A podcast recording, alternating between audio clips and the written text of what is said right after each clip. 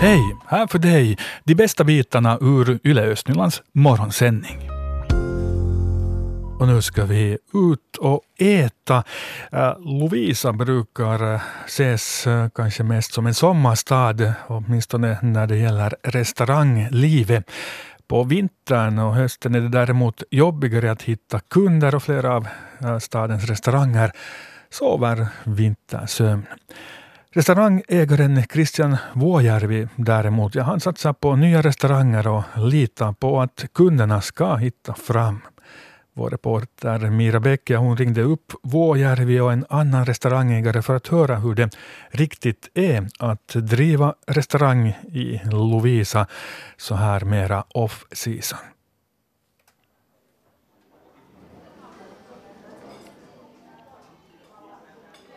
Sommartid myllrar stan av sommargäster, turister och lediga Lovisabor som gärna sitter ute sena kvällar.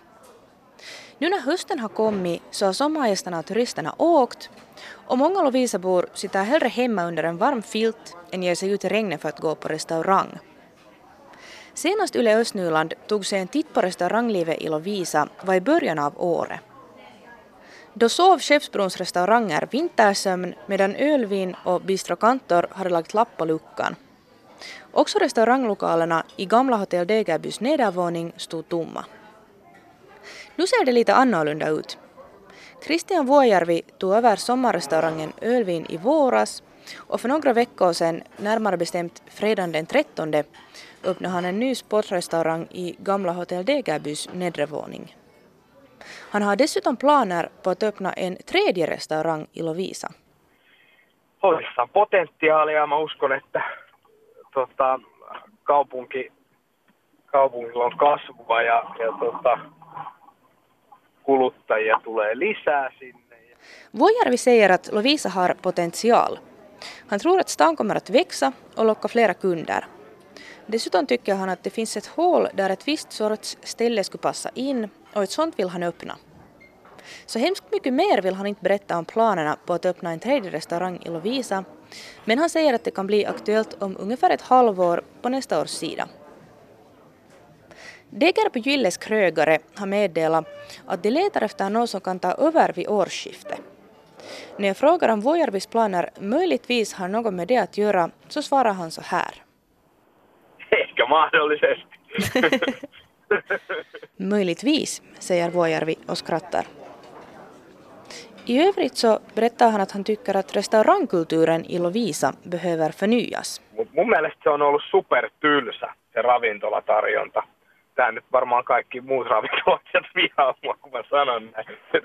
Mutta siis siellä ei ole ollut sellaista niin kuin lovisalaisten niin sanottua olohuonetta. Vuojärvi säger att han tycker att restaurangutbudet i Lovisa har varit supertråkigt. Han tycker att Stana saknar ett gemensamt vardagsrum dit det är lätt att komma både till fest och till vardags. Ett sådant ställe har fattats efter att Hotell Degerbys restaurant Styrbord försvann, säger Vuojärvi.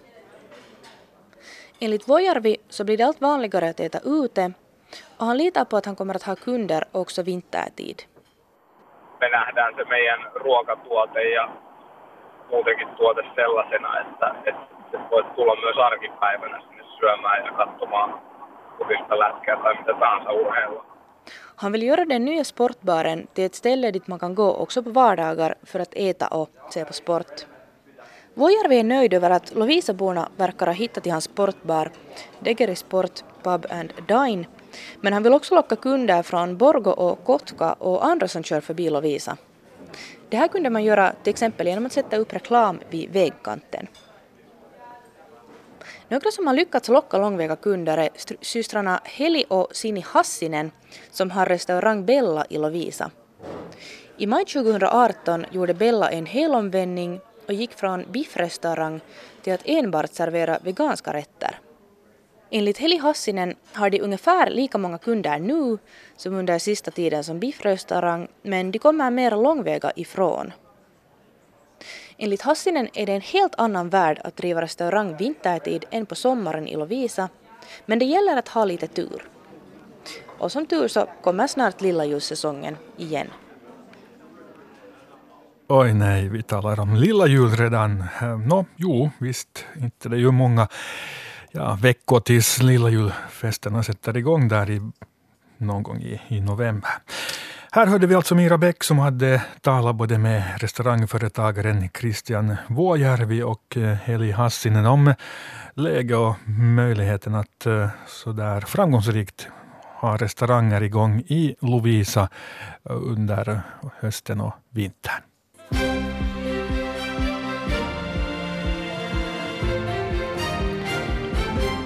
Klockan är halv åtta, nu de regionala nyheterna med Stefan Härus. God morgon. En ny kraftlinje ska byggas i Borgå på sträckan Hornhattula-Sannäs. Det här skriver tidningen Osima. Sträckan är 7,5 kilometer lång. I och med den nya ellinjen kommer strömavbrott i stamnätet i centrum av Borgå att minska. Den, ny, den nya kraftledningen kostar 2,5 miljoner euro. Planerna på nedskärningar i Lovisa har lett till att tjänstemännen i staden nu jobbar under hård press. Enligt Kirsi Kinnunen, som är direktör för Centralen för bildning och välfärd, får staden in förfrågningar om de förestående planerna. Kinnunen ber nu oroade kommuninvånare att hellre skicka in frågor per e-post än att ringa. Det här för att tjänsteinnehavarna ska få möjligast stor arbetsro. Kinnunen säger ändå också att man inte har möjlighet att uppfylla önskemål om information just nu. Istället koncentrerar man sig på att bereda material för de olika kommunala organen. Stadsfullmäktige ska slå fast budgeten för nästa år i november. Och mera ekonomi och Lovisa. Kan grundrenoveringen av societetshuset i Lovisa fortsätta? Det ska stadsstyrelsen ta ställning till vid sitt möte idag. Det handlar om ett tilläggsanslag på 150 000 euro för att reparera de större rötskador som upptäckts i tak och väggkonstruktioner efter det att renoveringen kom igång. Näringslivs och infrastrukturnämnden har redan för sin del godkänt tilläggsanslaget. Dock ville nämnden ha en tilläggsutredning på de totala kostnaderna för renoveringen. Om extra utgiften godkänns av stadsstyrelsen idag så går frågan vidare till stadsfullmäktige i Lovisa. Och så ett par sportresultat. PSS innebandydamer från Borgå förlorade sina båda matcher under veckoslutet. Matchen på bortaplan mot rankat Ankat från Uleåborg slutade 5-4 och matchen mot KV från Tammerfors förlorade PSS med 3-2. Sin följande match spelar PSS damer hemma i Borgå mot PSS äh, eh, mot Classic från Tammerfors. Och Lovisa Tor innebandy och första divisionen de vann hemma i Lovisa på lördag. Besökande O2 från Jyväskylä föll med siffrorna 3-2. De tre första matcherna som Tor spelade, alla på bortaplan, förlorade Lovisa-laget. Och i övermorgon spelar Tor mot EV Akademia från Helsingfors som ligger sist i serietabellen med två poäng. Lovisa Tor ligger näst sist med tre poäng. Och i riksnyheterna den här morgonen bland annat att i Storbritannien försäkrar premiärminister Boris Johnson att han inte kommer att skjuta upp EU-utträdet några fler gånger. Och vädret är mestadels molnigt och lokala regnskurar är möjliga idag. Vinden är svag och dagens högsta temperatur mellan 2 och 7 grader. På vår webbplats eh, ja, där har vi en bild på ett eh, fint gammalt tak men med ett eh, ganska stort hål mitt på en skorsten som nog också kunde vara i bättre skick. Där kommer man nog att få uh, mura en ja, en hel del innan den skorstenen igen ser bra ut. Det handlar om byggnader vid Söderkulla gård och det är många av dem som förfaller. Men Sibbo kommun har ännu inga planer på att eh, åtgärda dem. Och det här bekymrar bland annat eh, Söderkullabon Hans Blomberg som är ordförande för Sibbo hembygdsförening. Och äh, han ser nu att uh, hela fyra av Söderkulla gårds sex byggnader är i mycket dåligt skick. Det gäller sen Mangelboden, bagarstugan, som är en byggnad som är byggd i slutet på 1800-talet för Sibbo jordbruks, eller Söderkulla jordbruksskola. Och sen gäller det Ladugården, det som finns kvar, och hönshuset som är i dåligt skick och speciellt hönshuset har taket fallit in det där på. Så att det är de här som vi är oroliga för och vi tycker att de hör i alla fall till den här gårdsmiljön och borde bevaras. Så hönshusets tak faller in. Är, är hönshuset förstört på något annat sätt? No, det vet vi inte riktigt. att Det har varit länge som det inte har varit användning och troligtvis det var tidigare dagvård för många, många år sedan och, och, jag tror de hade luftproblem och sen har man ingenting gjort åt det. Så att skicket vet vi inte riktigt och jag har försökt ta kontakt med kommunens fastighetschef men har inte fått något egentligt svar på att hur konditionen är. På vilket sätt är de här andra byggnaderna i dåligt skick? Alltså det här eh, mangelboden så eh, den, där flagar eh, väggarna där, är, där är rappningen faller och så vidare och vi vet inte egentligen i vilket skick den är för att vi har inte varit inne i den. Och sen då den här gamla ladugården har ju ett plåttak på och på det sättet står den men att den är inte underhållen heller. Hur länge har de varit i, i dåligt skick?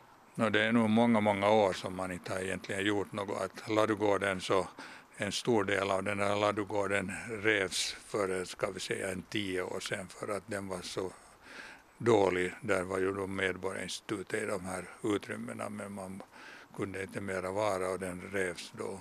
Och Sibbo kommun äger byggnaderna här på gården. Vad önskar du att kommunen gör åt det här?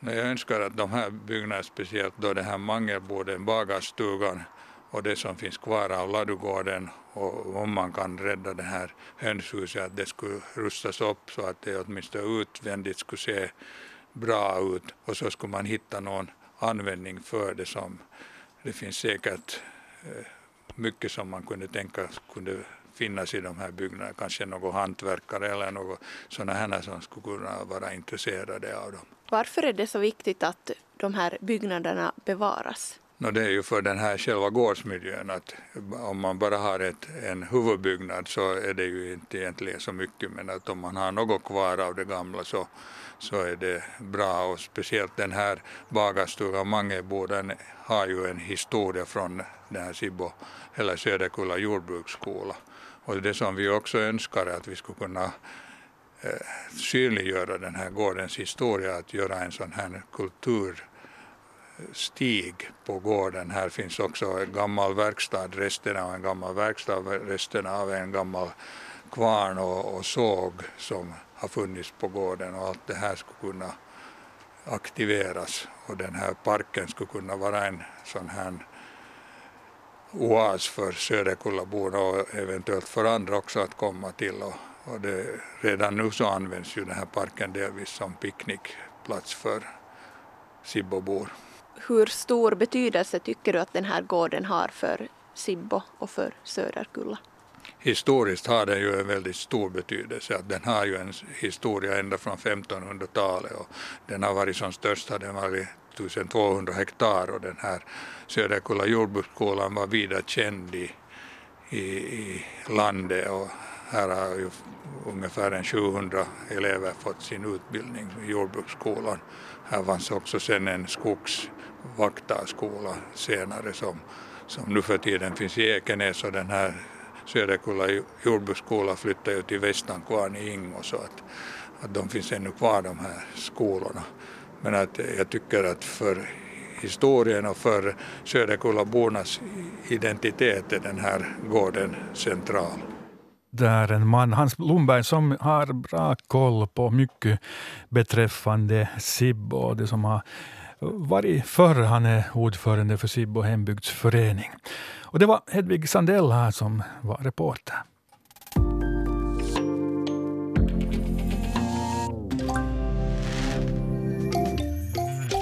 Ja, vi var här, eh, Fredrika, nu och tittade lite på byggnaden där vid Söderkulla gård och Hans Blomberg var bekymrad här.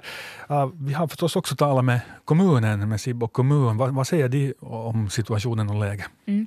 Planläggningschef Jarkko Lytinen på Sibbo kommun säger att han är medveten om att de här gårdsbyggnaderna är i dåligt skick. Och så säger han att det är främst det hönshusets tak som borde renoveras. Men kommunen har ännu inte kunnat göra det här. Eh, Lytinen konstaterar också här att de för och har fört diskussioner om gården och, byggnaderna byggnaderna där senast i våras. Och något borde säkert göras, men han kan inte säga när det blir av.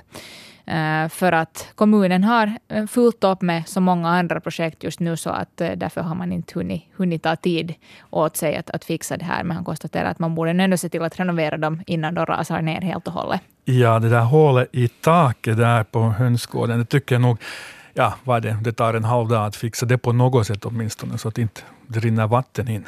Mm. Ja, sen, ja, sen på vår webbsida finns det en hel del bilder där på de här byggnaderna och uh, eh, CD-magasinet, gå in och titta där om ni har tid och lust och intressera er för uh, arkitektur, för det är en vacker näpen liten skapelse. Gotiska fönstervalv och bågar och, och ja, det, det kunde bli en riktigt, riktigt fin liten pärla för, ja, vad, vad skulle det kunna, man kunde sälja keramik där inne. Det skulle passa till exempel för det, den byggnaden.